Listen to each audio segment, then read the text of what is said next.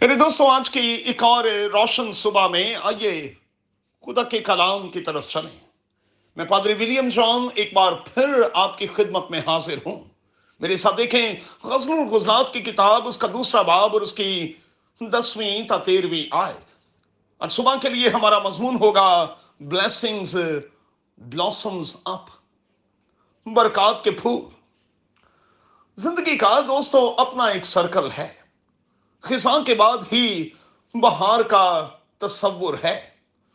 ذرا ذہن میں لائیں کہ خزاں میں درختوں کے ساتھ کیا ہوتا ہے۔ پتوں کا گرنا جو ہے وہ بڑا نارمل ہے، مگر کچھ ڈھیٹ قسم کے پتے بھی ہوتے ہیں جو اپنی جگہ نہیں چھوڑتے۔ اب ایسوں کے لیے خدا تیز ہواؤں کو حکم دیتا ہے کہ جاؤ اور انہیں دھکیل کر نیچے پھینکو۔ یاد رہے کہ جاڑے کا، میں کا ایک وقت ہے جو کئی بار تکلیف دہ بھی ہوتا ہے۔ مگر وقت کی یہ صفت ہے کہ یہ گزر ہی جاتا ہے۔ اور پھر ہر موسم کے حوالے سے امید ہوتی ہے کہ گزر جائے گا، تو ہم اس سے آگے نکل جائیں گے، آگے موو کر جائیں گے۔ موجودہ وقت اور تکلیف کے خیال کو لے کر مہربانی سے اسی تھاٹ کو اپنے اندر رکھیں کہ یہ وقت گزر جائے گا اور ہم آگے نکل جائیں گے، موو ہو جائیں گے۔ اچھا غور کریں، موجودہ حوالے میں خدا میرے اور آپ کے محبوب خداون کا تقاضا کیا ہے؟ وہ چاہتا ہے کہ ہم اٹھیں اور بیدار ہوں۔ بیدار نہیں ہوں گے تو ہم بہت کچھ مس کر جائیں گے۔ کس کی طرح؟ کموالیوں کی طرح۔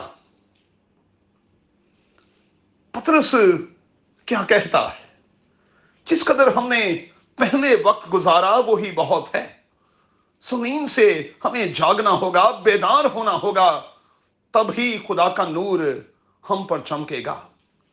تب ہی ہم منور ہو سکیں گے اور دوسروں کے لیے روشنی کا باعث بن سکیں گے۔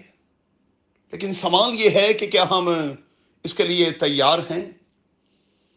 خدا ہم کے پاس آ جائیں اور نیو لائف کا، نیو فریگرنس کا، نیو بلیسنگز کا تجربہ کریں۔